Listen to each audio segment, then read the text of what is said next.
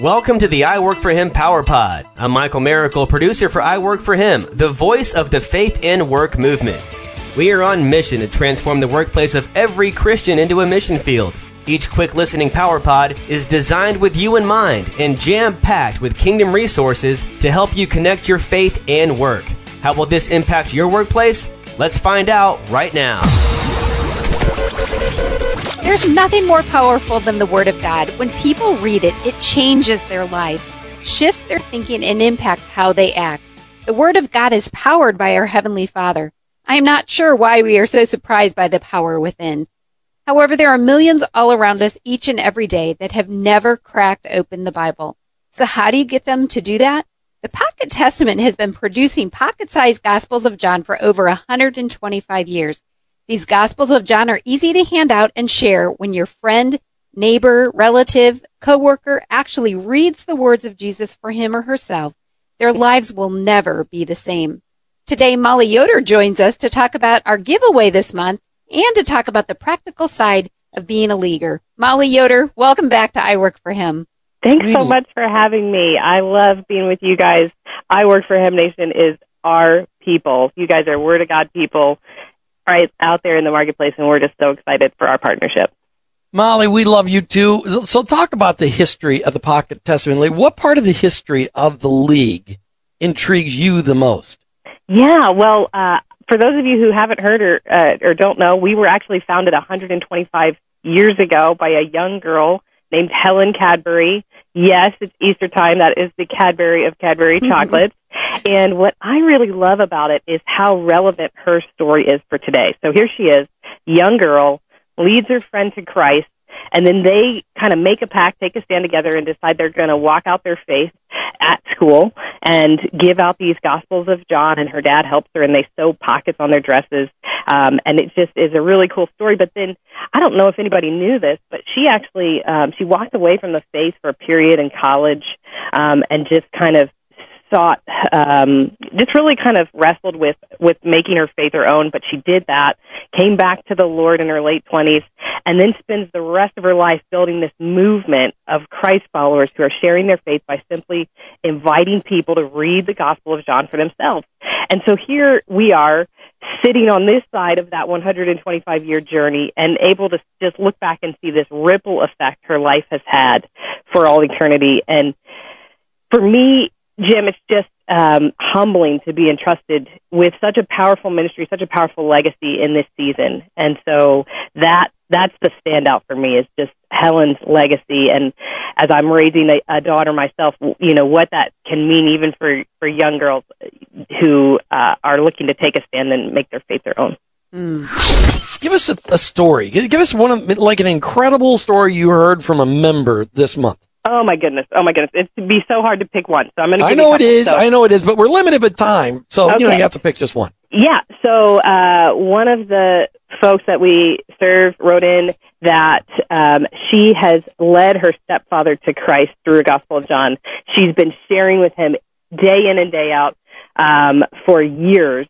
Her mom just passed away this past fall, and it's just been cool to see her journey as she's faithfully shared gospels with with strangers, with other people, and mm-hmm. now that she got to see that fruit, that was that was definitely a God moment for me when that that story showed up in my inbox. But so many folks just out there sharing at the airport, sharing in their business. We've got somebody running an Etsy business that's putting them in the every single shipment that goes out. Our members are crazy for the word of God, and I love it. And, and yet that's why we have you come on the air with us so that we can share some of these stories and let people know um, how God's using the gospel. Mm-hmm. So, Mollie, mm-hmm. we're highlighting the Pocket Testament League. One of the really cool things that I work for him and the Pocket Testament League have done in the last several months is we're really collaborating using your customized gospels. In fact, we handed out a couple of hundred already today, customized right here where we're on location. Talk about the customized gospels. How could somebody get a hold of a customized gospel and do it to, to really mesh with their business? Oh, absolutely. Yeah. We are really excited about this program. We've had it around for a few years, but recently, in the last couple of years, have been able to lower the threshold. So right. businesses, ministries, and organizations can get a custom cover, so it still has the full, complete Gospel of John and a plan of salvation on the inside, but the front cover, back cover, and inside front cover can have any content that they'd like. So it can have an image for their business or their logos, um, and they can get as few as 250 of those. Um, and that is for a, a gift of about $400. And it just lets that organization tee things up. And there's great alignment in saying, this is what we are about. This is what we stand for. We are going to put out the Word of God. And we hear time and again how that opens doors for conversations to happen with clients, with vendors, uh, with customers that are being served uh, about People can find out lots more online at ptl.org. Mollie, you've got a leaguer on the line with us today. Why don't you introduce him? Yes, I'm so excited to introduce my friend Don Hoover. He is a businessman from Pennsylvania, and he's going to share a little bit about the custom gospel that he's in the works on and how he's been introducing those gospels into his business. So, welcome, Don. Hi, Mollie. Great to, great to talk to you today from beautiful Lancaster County. I, I am still working on how to say those words. I can't. I, it's just so like you know. Lancaster. I grew, Lancaster. Lancaster. I'm working on that one. Got to be Actually, Lititz, which is where the league uh, has an office, and I thought for a lot of years that the Pocket Testament League was a bunch of little old ladies that would stroll around on Saturday mornings at the shopping mall and pass out New Testaments. And I have come to learn to know that that is most certainly probably not the case. Maybe they're doing that, but it's certainly way, way more than that that God's been doing here. Oh. Absolutely. So, Don Hoover, why don't you tell us, calling in from Pennsylvania, why don't you tell us how were you introduced to the Pocket Testament League? It was actually through a friend of Mollie's and mine, a gentleman by the name of Dr. Rich Wilson. Uh, Rich has a tremendous passion for the Lord and also for his, I'll call it job, certainly his um, his affiliation with the league. Uh, just uh, very much, he and I share a common common uh, passion for the gospel. Um, I look at this read, carry, and sharing the gospels, and I guess I actually do it a little bit differently than that. We are very, very intentional in our business about sharing the gospel and uh, don't use the term Christian so much, but I think you said earlier in the previous uh, session there about uh, following Christ or Christ yes. followers or something like that. that yeah, that we don't use the word term. We don't use the word Christian on this show either. Right, right. So anyway, I was using uh, Gospels of John, and I was using other another piece that we had put together where we took all of the uh, words of Jesus, all the red letter words of Jesus out of the four Gospels, and put together our own little uh, pretty much Gospel of John sized um, pamphlet that we were giving out to people. We have a toy store here at our farm equipment dealership and uh, tens of thousands of customers there. So we were actually sending one of those little little uh, volumes along out with each one, and we've since brought that around to where now we're using the Gospels of John for that. That was one that was actually not a custom cover. The custom cover that we are engaged right now with Mollie and others to put together is one that will be for a ministry that we support in Sierra Leone, West Africa. And so we go over there, do training sessions, do uh, missions trips, do medical mission trips, and the folks will be receiving this gospel with horizons of hope across the front of it, which is the identity we've chosen for our ministry over there. So, Don, talk about you know how so you're using you, have got a toy store within your farm implement company. company correct. Okay. That's correct. Right. So, and a lot of guys do that. They, they buy tractors that you know, little tractors that look like they're big tractors, and they they have them. And I and I, I grew up in Minnesota, so I've seen those kinds of collections. What made you decide to start including a pocket testament with everything that you sent out?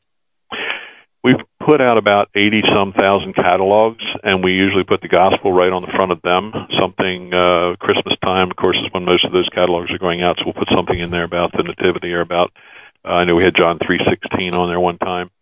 And I'm just amazed, never cease to be amazed at the number of people who will call when they're having issues in their personal lives, when they are walking through challenges or difficulties, uh, they will call and ask for prayer. They'll ask uh, our staff. They've asked me. Um, you know, I know you guys are religious people, and we quickly tell them, no, no, no, it's not about religion. It's about a relationship with Jesus.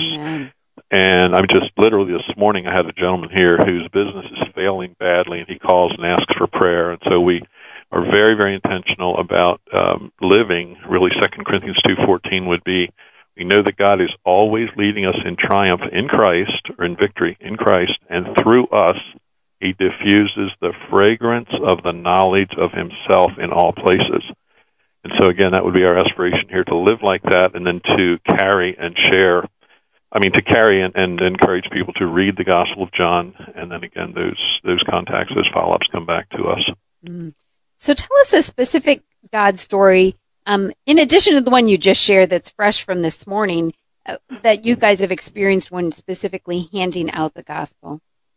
Oh my word! I I literally, and Mollie knows this to be true. I could literally talk to you till tomorrow at this time and tell you story after story after story that God allows us to participate in. But one that quickly I'll just grab very quickly um, we were praying for a young lady, age 24, two young children, for the Lord to heal her of her cancer diagnosis, and she got better for a while and then and then passed very quickly. And I was invited to come up and speak at the funeral about four hours north of here. I took some of the Gospels along there, and I thought, well, I'll just lay them at the back of the church. Turned out there were something over 200 people at this funeral in a little country church in northern tier of Pennsylvania. Mm-hmm. And I, at the end of my comments, I said, I'm going to lay these back there, and if anybody wants to take one, they could. This would be the Gospel of John, the uh, the, the the the Gospel combined very much in this one little volume. And as I was walking back the aisle to put them on the table at the rear of the auditorium, people were reaching out, crawling over, and not crawling, crawling over, but you know, yeah. reaching around one another. I mean, I please have one of those. By the time I got to the table, my hands were empty. I didn't oh, have no. enough. Wow. How would you advise business folks and organizational folks who are trying to make a kingdom impact and considering partner with the Pocket Testament League on doing their own custom gospel? I think it starts, without any doubt, it starts by doing your business in a way that's consistent with the will and plan and purpose of God for it. And uh, you know, if you're somebody that's doing shoddy workmanship, if you're if you're uh, you know reneging on promises, commitments, that type of thing, don't bother. uh, it's not the first time that I've had somebody call me and say, yep. "I've got an invoice in front of me here, Don, from an, from uh, somebody else, you know, not not our company, but it's got John three sixteen all over it, Don, and I don't understand uh, how people can do what they do." So for me, it really mm-hmm. does start with what is God doing in this situation? How does He want me involved? But then the gospel itself is just an awesome, awesome way when somebody says, "There's something different about your people. What is it that's different about this place?" Mm-hmm. And uh, so I draw them out a little bit. What do you mean? Well, it just seems like people are so, and they'll fill in the blanks.